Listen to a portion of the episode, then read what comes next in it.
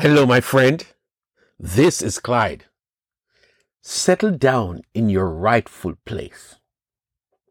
Have you ever seen one of those videos on YouTube when a child, say eight years old, gets the news that he or she has been adopted? To understand the joy is to walk in his shoes. Think of the child who was born to a poor mother who could hardly take care of herself, let alone a child. And after a while, the authorities had to take her child away from her and placed him in foster care. And gradually, she lost parental rights. For the last eight years, this child has known nothing but moving from one home to the next.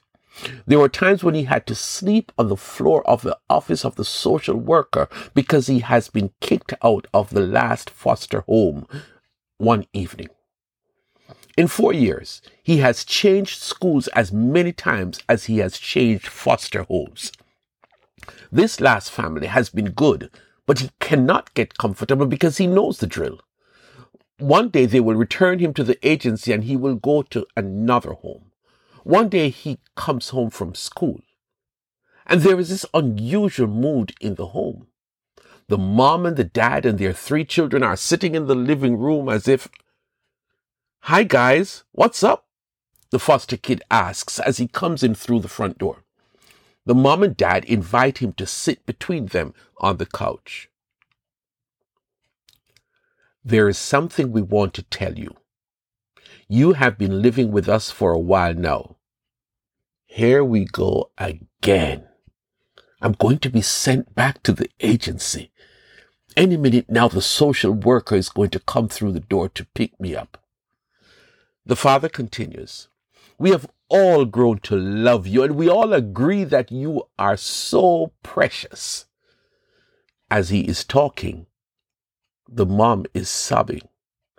So we want to say to you that effective today, you are adopted into this family.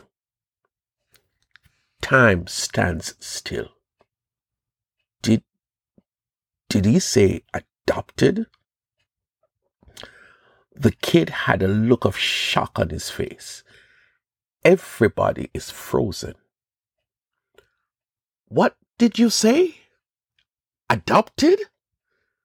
Are you serious? He asks. Do, do, do you mean you are now my dad and mom is my mom? And while he is talking, the kids all jump and shout and hug him and say, you are our brother. He sits there and tears just roll down his little cheeks. He is in disbelief.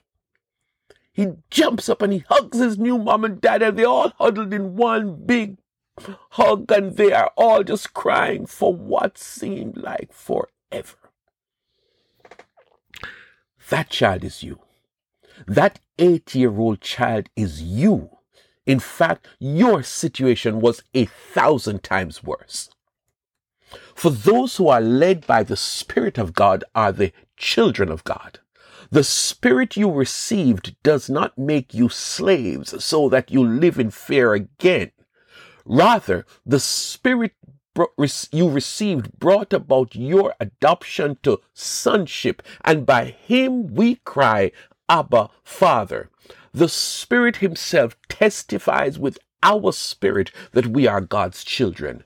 Romans 8 verses 14 to 16. Those kids who were born into the family, they don't know the joy that that eight year old felt that evening. This is the life they have known all their lives. They don't know what it is to not know where you might be sleeping tonight. They don't know what it is to not have a mom and dad. They don't know what it is to not have your own room. They don't know. So when they see this kid crying, they think they understand, but you have to walk in his shoes these past eight years to fully understand what just happened. The prodigal son was adopted. He had left home and went out to live it up, except money ran out. The credit cards were declined everywhere he went, and he ended up on Skid Row, hired to feed pigs, except with no wages. And so he would steal some of the pigs' food. But one day he had an epiphany and he rushed home to ask his dad, hire me to feed your pigs. He was willing to just be there because he knew he would get some food and a little bed to sleep on. But his father shocked him. Son, today you are adopted. Today you are my son who has finally come home. Tonight you will sleep in your comfortable bed in the air conditioned room after you've had a great meal and a time of celebration. Welcome home, my son. Please share the joy with me. The Bible says that you and I were slaves. I don't think about that status too much because it is so painful, because my natural heritage is shaped by my ancestors who were slaves, brutally transported like cargo across the Atlantic and sold like chattel on the open market, and for centuries they knew no freedom. But one day, one day emancipation came, and for the first time, many of them who were born in slavery were made free. It was unbridled joy. That is what the text says and more. The Holy Spirit emancipated you and me, and in that moment we were adopted into the family of God, from slavery to freedom, from being a slave to being a son of God.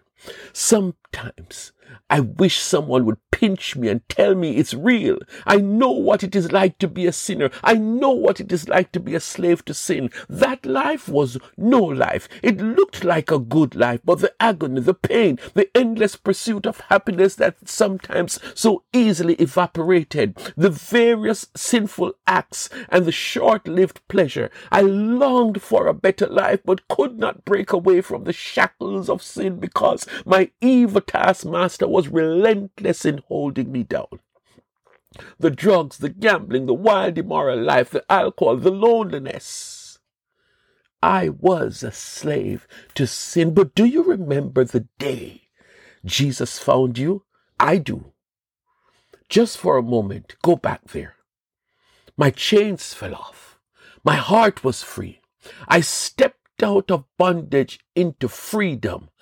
Amazing. Today I am a child of God. I'm going to walk away from listening to this message feeling renewed. I am free. I am a child of God. I have a good life now.